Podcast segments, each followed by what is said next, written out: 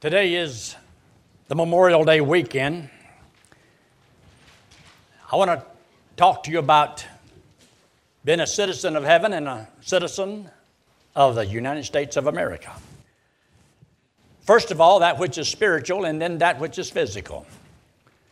I want to have you take your Bible and turn to the book of Galatians, the book of Galatians in chapter 5. You'll notice in your notes, it's about the freedom from the yoke of bondage.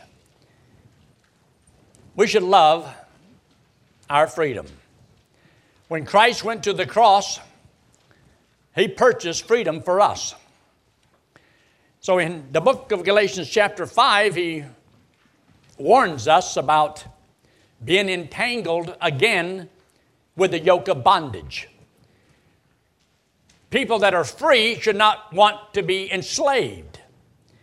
There are many people who left the old country and came to America for the, the freedom to practice their own faith, the freedom to worship, to form a government that would allow us to believe what we want to believe, realizing that every individual has certain rights given to them by God to life and liberty and the pursuit of happiness.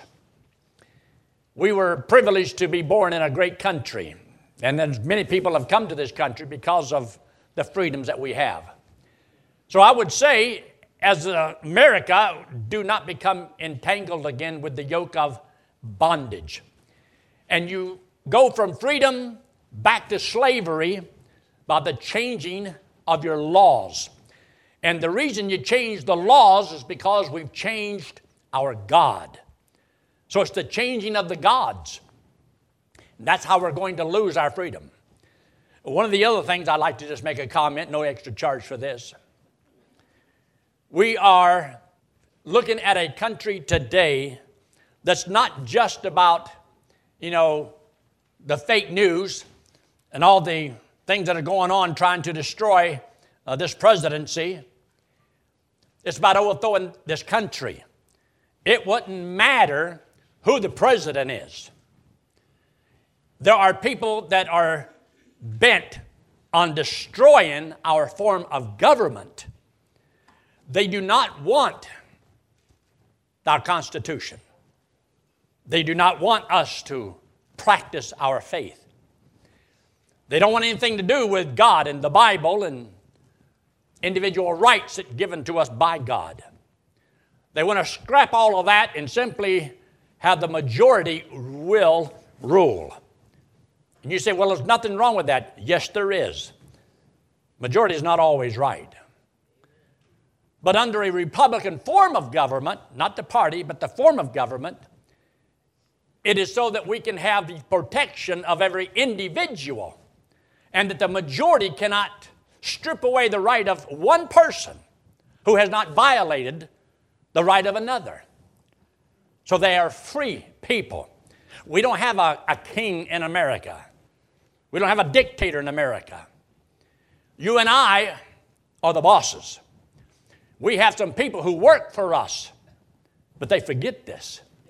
But I just wanted to remind you of it. So we are not to be entangled again with the yoke of bondage. Now look at that verse one more time in verse 1. Stand fast, therefore, in the liberty wherewith Christ hath made us free, and be not entangled again with the yoke of bondage. Now, here in context, we're talking about the legalism that comes in Christianity. Now, I want you to notice there in your notes and you'll notice there in uh, Romans chapter 3, verse 19, I'll just quote it from these, your notes there. I want you to see this. Now we know that what things soever the law saith, it saith to them who are under the law. Now get this statement that every mouth may be stopped and all the world may become guilty before God. So the first several chapters of the book of Romans is to convince us that in spite of all the evidence that God has given in creation and all the evidence that God has given through revelation, that man has rebelled against the evidence. and he doesn't believe that either there is a God or that we're accountable to God, and they change the glory of God into the creation of man and worship man, the creation, instead of God. So God came to the conclusion, and He wants us to know about it, so He says, There is none righteous, no, not one. There's none that doeth good, no, not one. All have sinned and come short of the glory of God or short of God's perfection. So we're all in the same boat. So God says all the world is guilty before God. And if they're all guilty, then they all have to die. So that's why we, yes, we're born, we live, and we die. So the Lord says it because we are under the curse. You see, God gave His righteous law, it's holy. Nothing wrong with God, nothing wrong with perfection, there's nothing wrong with the law. It is perfect, it's spiritual, according to Romans chapter 7. The problem is not what God did, it's what we've done. We are sinful. We have been born into this world under the law, and we are under a curse because cursed is every man that continueth not in all things which are written in the book of the law to do them. So no man fulfills the law. So when you hear people telling you you got to live by the law, impossible because of our old sinful nature. There's nothing wrong with what God said. The problem is that you and I were born with an old sinful nature. And the law says if you sin, you die. So, how can a man get free from the curse of the law? From the curse of the sinful nature that we're born with, and the curse of death. So, when Christ came into the world, he was going to produce this freedom for us how we can get free from the law and free from the sinful nature that we have and free from death. God laid it down in His Word, promised how He was going to do it. He came into the world, and He did. The only thing you and I have to do is accept what He did for us. So now look at this statement. How could guilty sinners be free from the curse of the law? We want to be free from it. How could guilty sinners be free from the curse of our sinful nature? You have an old sinful nature. You were born with it. It means you want your own way, that we're naturally rebellious. How can we get free of that? This old sinful desire that we have. You see, God will not allow you and I to enter into heaven the way we are. Because the way we are it's not going to work there. That's a perfect place. We messed it up down here, and God says, You're not messing it up up here. So, only ones who gets to go to heaven are perfect people. Those that do not have this old sinful nature. But that's because of what Christ did for us. Now, I want you to picture, I did this before, but I'll do it again. Over here, you have a man standing here. See him? You got to see him in your mind's eye. Anybody here got a mind's eye? You can see there's a man standing right there. This man sitting over here is born into this world. He is a child of the flesh. He has a flesh body. He has a physical flesh body. And in this physical flesh body, he has a sinful nature. And his sinful nature is he wants his independence to do what he wants, however he wants, without restraints. And because he wants the freedom to do whatever he wants, he doesn't want somebody else making laws that control him. So they want to do away with laws. And this is kind of like what's going on in the country today. But the more you let a man have the removal of all these restraints, the more restraints he's going to have until he becomes a slave to government. And government begins to tighten down the screws, and next thing you know, we won't be able to move because we'll be under a dictatorship. Now, that's just what's coming. So, how can a man get free from the curse of death? Because the Bible says the last great enemy of man is death. Because once you die, nothing else matters. Well, depends on where you went. If you went to heaven, nothing else matters. But if you didn't trust Christ as your Savior, whoo, doggy, a lot of problems. Now, Look at the next statement. When we accept the payment Christ made for us by his death, burial, and resurrection, we are free, free, and free. Free, free, and free? Ah, I knew you'd catch your eyes. So I know I have to explain it. Now, number one, look at it. By his death for me, he delivered me from the perfection of the law I could not keep. Once you are dead, the law cannot touch a dead man. Let me show you something. You've probably never seen this before, but it's, it's what helps you to understand what he's talking about and why we should not be placed back under the yoke of bondage. Appreciate the freedom that you have. This hand represents you and me. The wallet represents all the things we do that's wrong. We call it sins. That's what God calls it. Everybody sins. And the reason we sin is because we're born into this world with a sinful nature. This sinful nature is in rebellion to God. So, because there's times when we want to do right, we also want to do wrong. We want our own way. So we have conflict.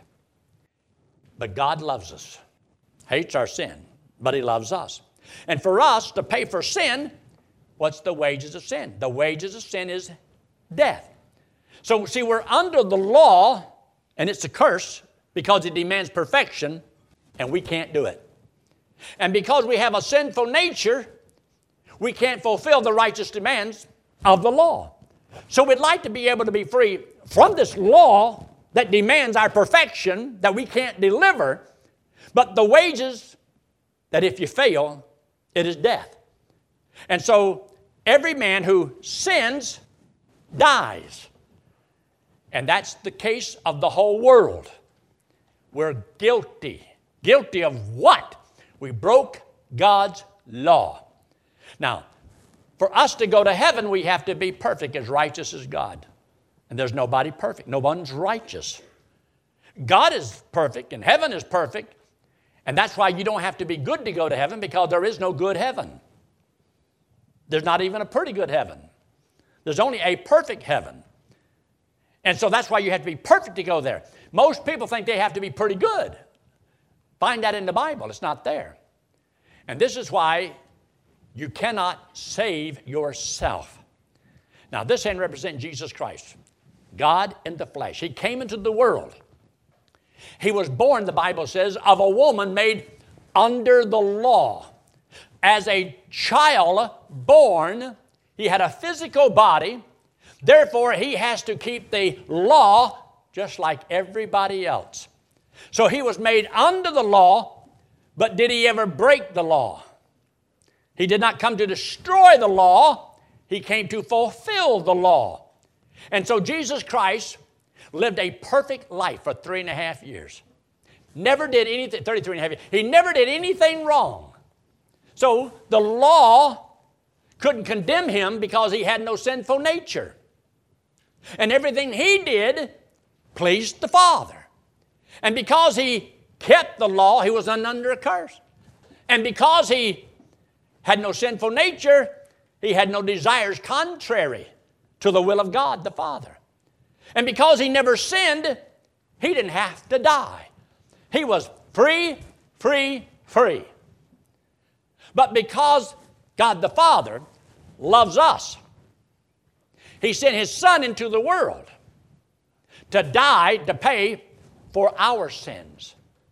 So, because Jesus loved the Father, he says, Because I love the Father, even so I do. I'm doing what I'm doing because I love my Father.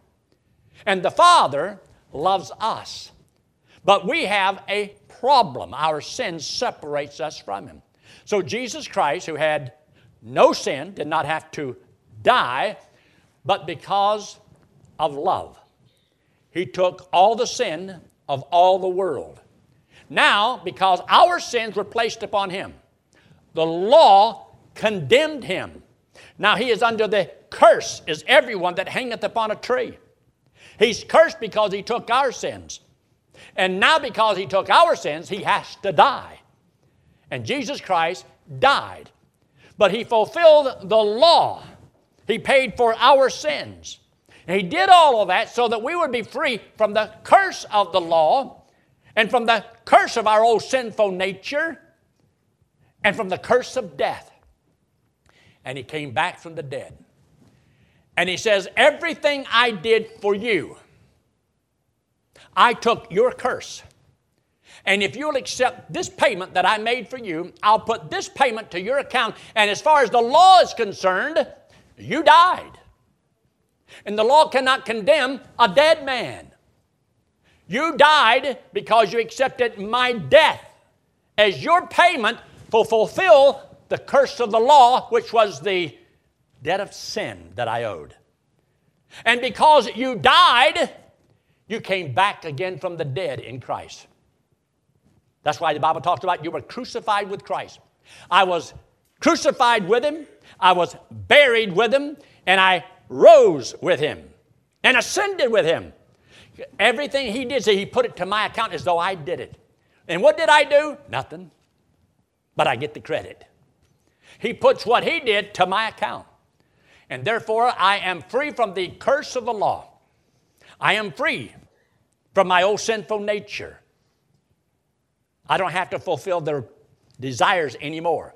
And I am free from the penalty of death.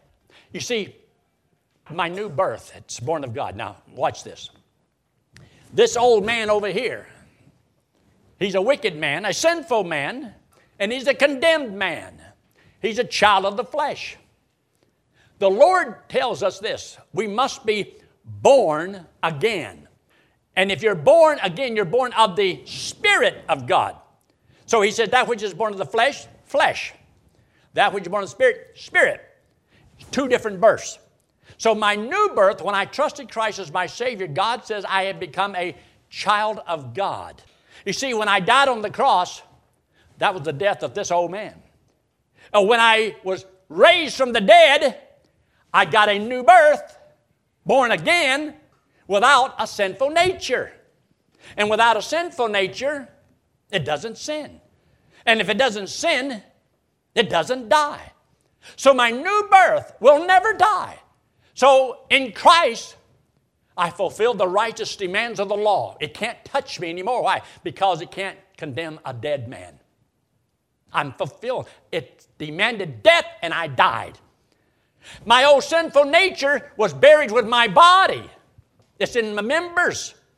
I came back from the dead to walk in newness of life. So I don't have, in God's eyes, that old man's dead. He was crucified. And I'm alive in Christ.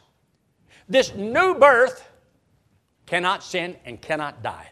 So I have been made free from the law, free from this body of sin and death. All because I trusted Christ as my Savior. And the Lord says, now that you've been set free, be not entangled again with the yoke of bondage. Don't put yourself back in the flesh and live for the flesh. Because the flesh birth that we were born with is still under that old law. Judicially, no. Practically, yes. And so if I walk in the flesh, then I'm still going to be chastened because of my decisions. If I walk in the Spirit, there's no chastening, there's no condemnation. Because you see, that's the perfect birth. And that's the one that goes to heaven. Now, let me show you this. In these verses that I have down through here, and you can read some of these a little bit later, today, in majority of churches, you'll hear these phrases mentioned. Now, there's a lot of times people say, Well, I, I stopped doing all these bad things. And so when you study in the book of Luke, where these two men came into the temple, one of them says, Lord, be merciful to me, a sinner. And he went away justified. And one man stood there, a Pharisee, and he says, Boy, I'm glad I'm not like him. I mean, I go to church, I pay my tithes, I do all these good things. I am so goody goody two shoes, and I don't do all these bad things. And the Bible says he was not justified. Because, see, a man cannot save himself, cannot justify himself. When you study and you find out that there is a difference in what Christ taught and what the Pharisees were teaching, is a lot of difference because they were teaching that a man had to keep the law. And they prided themselves in all those things that they were doing, but they didn't do everything God says to do because they don't keep it perfectly. You hear the phrase, turn from your sins. And so many people believe that's what the word repent means. So it becomes a, another message. And if just trusting Christ as Savior is not enough, then they add on, you got to do this too. So that means that the message of salvation by grace is not really by grace alone, it's plus something. So when you add something to grace, grace is no longer grace. That one work messes up the message of grace. So when you tell a lost man that he has to turn from his sins in order to be saved, that's putting people back under the law. You see, when you talk about the law, the Ten Commandments, the moral law, there were some of them that talks about, you know, the first four about loving God, and the other six about your relationship to man. And that's why he says, What is the first commandment? The greatest commandment of all love the Lord thy God with all thy heart, mind, body, soul, and strength. Have you done that? No, you haven't. Thou shalt love thy neighbor as thyself. You haven't done that either. So we break the law. And so, whenever you take people and you say, you've got to do this, you've got to love the Lord. So they tell them you've got to make Christ the Lord and the master of your life. Submit yourself to the authority of God and promise to serve God. You're placing people under the law. They got to perform or they can't be saved. And when you tell them to stop being bad, turn from your sins, you see, that's both extremities. Stop being bad Start being good. Promise to serve God, do right, do good, and don't do bad. That is bondage. That is law. And God says, Be not entangled again with this yoke of bondage. When I trusted Christ as my Savior in 1960, God gave me as a free gift, everlasting life, free gift. It wasn't contingent upon how I lived. So, how I live has nothing to do with getting it or keeping it. It was given to me by grace. I did not deserve it. I was under a curse. I could not save myself, and I could not keep from dying. I could not deliver myself, nor anyone else. And because of what Christ did for me, I now have eternal life and so I am not going to place myself back under this law. You see, a man in the flesh, he cannot produce a spiritual life. That's why this person, born in the flesh, is under the law. Why should I, who have been set free from the law, place myself back under the law and this is why in Galatians he says, Why don't you have this peace or this joy, this happiness? It's all been taken from you. Look down to the bottom of the page there. To preach that a lost man must turn from sin or make Christ the Lord and master of his life is to annul the sacrifice of Christ. It puts a person back under the law and demands how he must perform. If true, this becomes a life of do's and don'ts this is a return to bondage. I don't serve the Lord because I have to. I serve the Lord because I want to. And if I don't want to, I still have eternal life and I'm still going to heaven when I die.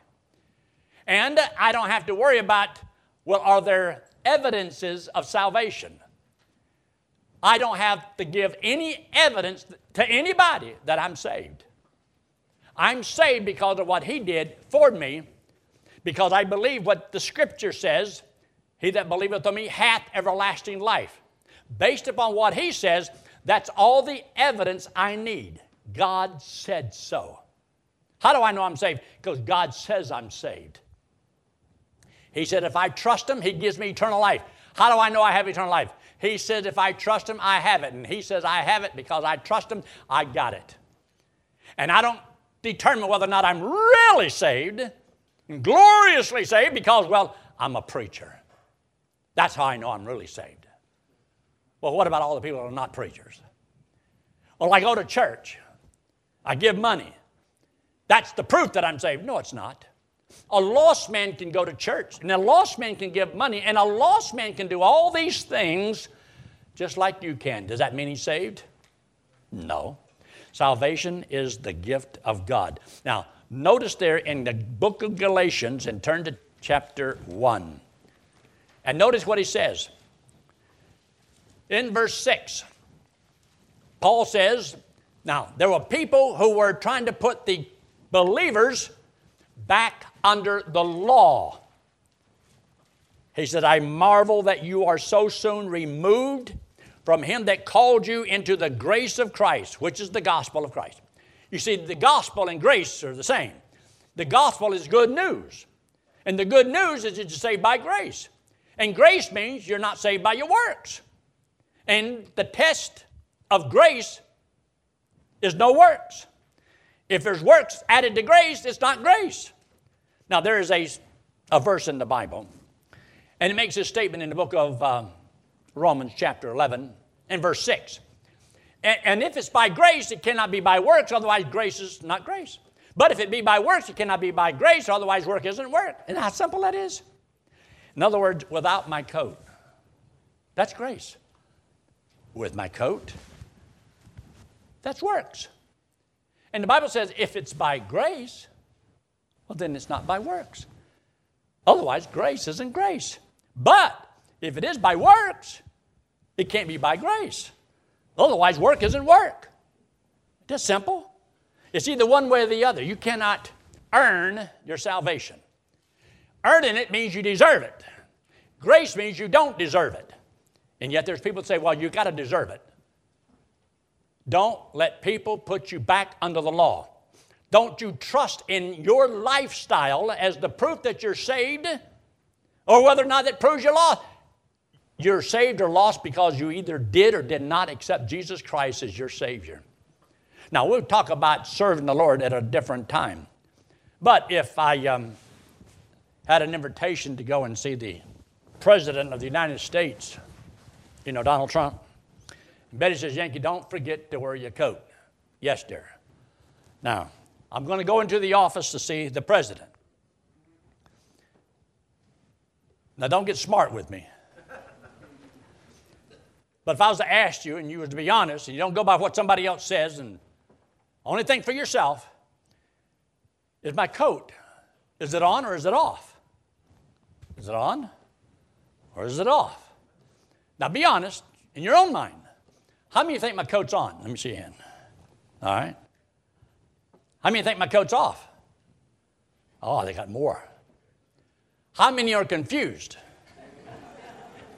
we got three times more people confused.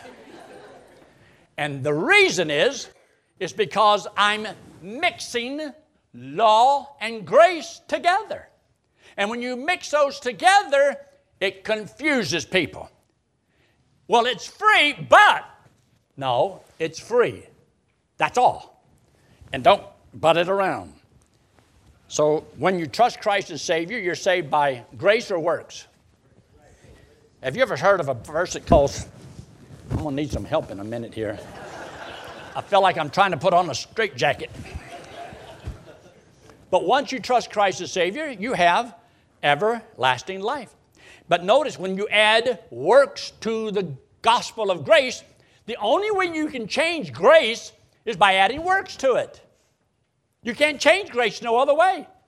If it's free, it's free. No strings attached. But you ought to do this, and you, yeah, you, maybe you ought to do a lot of things, and you should do a lot of things, but I don't have to. That's the point. I am free as a child of God to be an obedient child of God if I want, and to be a disobedient child of God if I want. But I also know that if I'm obedient, God will bless my life and reward me when I get to heaven. I also know that if I'm rebellious to the Lord, I'm still his child. But he'll have to chasten and discipline, maybe even take me home before my time. But I'm still his child. See, a lot of people tell you, no, no, no, no, no, no. You see, you, you don't have this choice. If you're really saved, you're not going to want to go out here and do those bad things. Well, I wouldn't if I wasn't still living in my old sinful body. Because my sinful nature is still in my body. God never changed that. You see, He didn't change this old man. All He did is give me a new birth. And if I don't walk in the flesh, if I don't, doesn't mean that He don't exist. If I walk in the Spirit, doesn't mean this one don't exist. Or if I walk in the flesh, that this one don't exist. They both exist. I have two births, two different natures. This one, my new birth, was born without a sinful nature. If you have to be perfect to go to heaven, you see how that this is the one that goes to heaven, the new birth, not the old birth. If I went to heaven with my old birth, then I would sin in heaven, and so would you, and heaven would be messed up just like it is down here. God says, none of that. Only those who accept Christ as Savior and have this new birth, born of God. All of these people born again from above are made perfect in Christ. You see, what does a perfect person look like?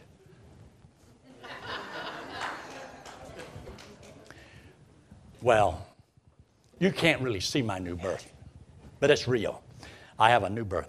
And so God says in verse 7, which is not another, there's not another, but there be some that trouble you and would pervert the gospel of Christ. How do you pervert the gospel? Add works to it. So we're not to add works to the gospel of grace because that annuls what Christ did. Now, look there in the book of Galatians in chapter 2 and verse 21 chapter 2, verse 21.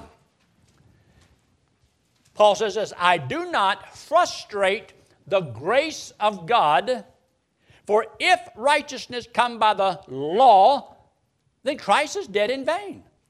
If you can get your righteousness by your good works, then why did Christ die? He didn't die just to show you a better way to live, how you can go to heaven. No. Without Him, you don't go to heaven. It has nothing to do with how you live. I'm a sinner and I ought to go to hell. But He loved me. And He died for me. Now, I'm not going to heaven because I love God. I'm going to heaven because God loves me. After I trust Christ as my Savior, and I may study the Bible and a verse here and a verse there, and I may occasionally go to church, and now little by little I learn some things and I find out, you know, He really did love me. And I begin to fall in love with the Lord, grow in love for the Lord. Then it can change my whole life. You see, when he makes the statement in the book of Romans in chapter 12, I beseech you, therefore, brethren, by the mercies of God, that you present your bodies a living sacrifice. This is to those who already are saved. So you see, if I had to do that before I was saved, why is he telling me to do that after I'm saved? I'd have had to already do it. But after you're saved, does God want me to present my body as a living sacrifice, holy, acceptable unto God, which is my reasonable servant? And be not conformed to this world, but be transformed by the renewing of your mind, that you may prove what is that good and acceptable and perfect will of God? That's after you're saved. You don't make Christ the Lord and the master of your life in order to be saved. That would make salvation by your works, because if you don't perform, you don't get it. You don't tell a lost man you got to turn from your sins to be saved because then you have to tell them, okay, which sins? How many of them? For how long? And then you got to perform before God will save you? Or does He save you based upon the promise that you made? And if you don't keep your promise, He's going to take it away from you. That's law. That's you saving you. That's not being saved by grace. I have eternal life and I'm going to heaven because of what Christ did on the cross for me. And that's, that's the difference. Now, I want you to notice what he says here in Galatians in chapter 2 and verse 19. This is one of the verses that's on your papers. But in verse 19 he says, For I through the law am dead to the law, because the law condemns. And Christ was condemned in my place. And I died. in Christ. Now the law cannot touch me. I'm dead to the law. The law can never condemn me again. See, look up here. This new birth over here shall not come into condemnation. Never can be condemned. There's no condemnation to those that are had this new birth. This new birth can't sin. It doesn't sin. It's perfect. Whenever I sin, it was this old man. That's why I always say, He made me do it. I didn't want to do it, but He made me do it. And God said, I'm going to whoop the tar out of you because you let Him make you do it. And so, can a Christian still sin? As long as you have this old physical body, you have an old sinful nature. And that's why I've told kids, especially the teenagers, when you got up this morning and you looked in the mirror and you were ugly, and you trusted Christ as your Savior, go back and look in that mirror. You're still ugly. and the reason, because, see, He never changed your body. You didn't look different. Oh, I'm 10 years younger by trusting the Lord. No, it didn't work that way. He didn't change this old body. That's why He says, in Christ, this is a new creature, new creation. This and over here, he says, You once were as a, was a child of the devil going to hell. Now you're a child of God going to heaven. And there's the difference. And so, look there in verse 10 of chapter 3. In verse 10, for as many as are of the works of the law, in other words, trying to earn salvation by your good life, trying to turn from all of your sins, and trying to make Christ the Lord and the master of your life, if you want to try to go down that trail, look what he says. You're under the blessing or a curse. You're under a curse. Why? For it is written, Cursed is everyone that continueth not in all things which are written in the book of the law to do them. You have to fulfill everything in order to save yourself by turning from your sins. How many sins would you have to turn from? Every sin. From now on. And you can't mess up. And you have to make Christ the Lord and Master of your life in every area and obey perfectly. Not close, perfectly. So you got to be perfect in both areas. How you doing? Would you want to try to earn your way to heaven? Not this boy. When I heard it was free, man, I nailed that. No strings attached, I'll take it any day. I would be a fool to turn down a free gift. So that day when I heard the gospel, I was 18 years old. And I trusted Christ as my Savior. Smartest decision ever made in my life. And God promised that He would give me eternal life and I'd get to go to heaven whenever I die. And for the rest of my life, whatever I got left, I decided I want to serve the Lord. But I don't serve the Lord to get to heaven. I love the Lord because of what He's done for me. And my motive for wanting to serve the Lord is very simple. It's not because of what I can get from God from here on out, but I serve the Lord because I love Him because of what He's already done. You see, He died and paid for my sins. He delivered me from the curse of the law. And I know I won't have this old body very long. I'm running out of time. And I don't have to fear death. Because, see, my new birth can't die. Oh, I'll leave this old world and this old body, but death here is just uh, an escape from this world. It's just the doorway into heaven. You know, the best thing that can happen to me is to drop dead. Don't, don't, don't vote on this. This, was, this was not for you to vote on.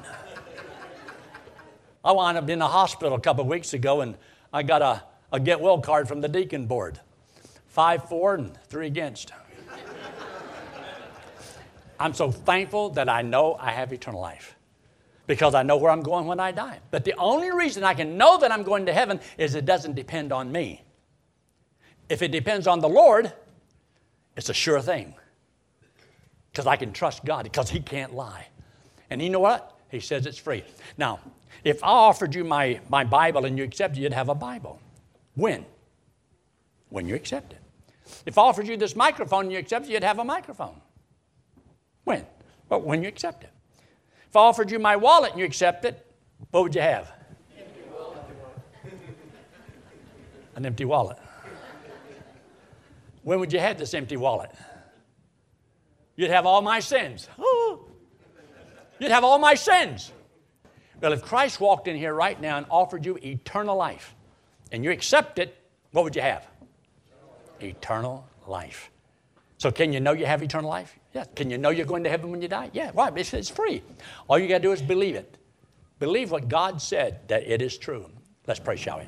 With every head bowed and every eye closed and no one looking around. Why not right now in the quietness of this moment? Just talk to the Lord and say something simple like this Lord, I know I'm a sinner. I know I cannot save myself. But I believe Jesus Christ went to the cross, that He died and paid for my sins. And right now, the best I know how, I will accept Him as my Savior. I'm going to trust Him to take me to heaven when I die. And friend, God said if you'd trust Him, He would save you, give you eternal life, and you can know that you're going to heaven. I'm not going to have you forward, not going to embarrass you, but right where you're sitting, I'm going to ask for a raise of hand. Raising your hand does not save you. It's just like if I was to ask you, would you trust Christ as Savior? You say yes. Well, I can't talk to you individually like that right now. So I have to do it as a group. So I'm going to ask you, will you right now accept Jesus Christ as your Savior? You could all holler out, but you could just let me know by slipping your hand up. It just lets me know that what I said made sense to you. And you say, Preacher, I trusted Christ as my Savior this morning. And I just want you to know, and I'd like to have prayer for you. I really would. Yes, God bless you back there in the back. Anyone else? Just slip your hand up very quickly. So that made sense to me, and I'll trust Christ right now as my Savior. And I'd like you to pray for me. If you've never done so, would you do it right now? Just slip your hand up very quickly, put it right back down. Are there others? Our Father, we thank you so much for all that you've done for us, for giving us the free gift of everlasting life. And the Father, according to your word, you said, Do not become entangled again with the yoke of bondage. Thank you that now that I'm saved, I got to stay saved by how I live. No, we stay saved because of the power of God, not because of our power. And bless the one that indicated by an uplifted hand that they would trust you as Savior. We ask your blessings upon the service in Christ's name. Amen. We are got, we're not through. I got something I want to show you because we should be so thankful that we live in America. And I want to show you this. It's about five minutes long. I think that you will enjoy it. I want the Lord to bless America because of the believers in America, not because of the wicked that are doing what they're doing. I don't want that to be blessed, but I do want God to bless us because of there's a good number of righteous people in this country that appreciate our country. And also there's people today that says you shouldn't pledge allegiance to the flag. To me, the flag represents our freedoms that we have. And I'm for one person, one preacher that loves our country. I love our military. I love the freedom that they have gotten for us and what they've done to keep us safe. You ready?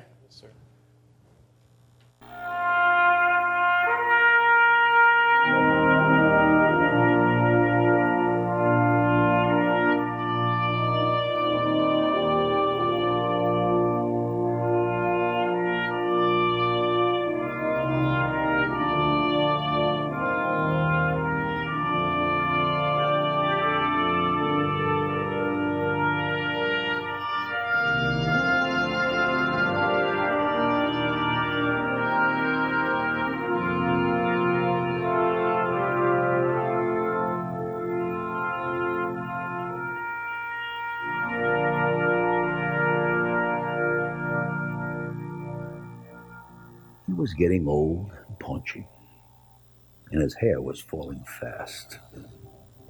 And he sat around the Legion telling them stories of the past, of a war that he had fought in, and the deeds that he had done, in his exploits with his buddies.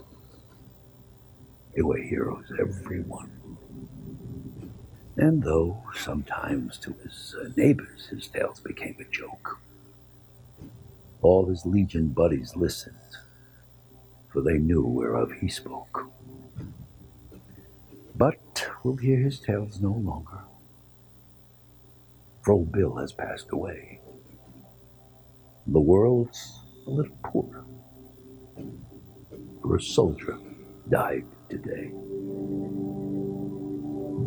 He will not be mourned by many, just his children and his wife for he lived an ordinary and quite uneventful life. He held a job and raised a family, quietly going his own way. And the world won't note his passing. Well, a soldier died today. When politicians leave this earth, their bodies lie in state, while thousands note their passing and proclaim that they were great. Papers tell their whole life stories from the time that they were young. But the passing of a soldier goes unnoticed and unsung. Is the greatest contribution to the welfare of our land a guy who breaks his promise and cons his fellow man? Or the ordinary fellow who, in times of war and strife, goes off to serve his country and offers up his life? A politician's stipend and the style in which he lives are sometimes disproportionate to the service that he gives, while the ordinary soldier, who has offered up his all, is paid off with a medal, perhaps a pension, small.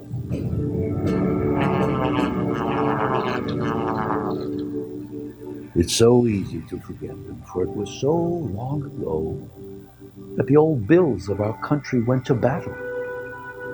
But we know it was not the politicians with their compromises and ploys who won for us the freedom that our country now enjoys. Should you find yourself in danger with your enemies at hand, would you want a politician with his ever shifting stand? Or would you prefer a soldier who has sworn to defend his home, his kin, and country? and would fight until the end. He was just a common soldier, and his ranks are growing thin. But his presence should remind us we may need his light again. For when countries are in conflict, then we find the soldier's part is to clean up all the troubles that the politicians start. if we cannot do him honor while he's here to hear the praise, then at least let's give him homage at the ending of his days. Perhaps just a simple headline in a paper that would say, Our country is in mourning for a soldier died.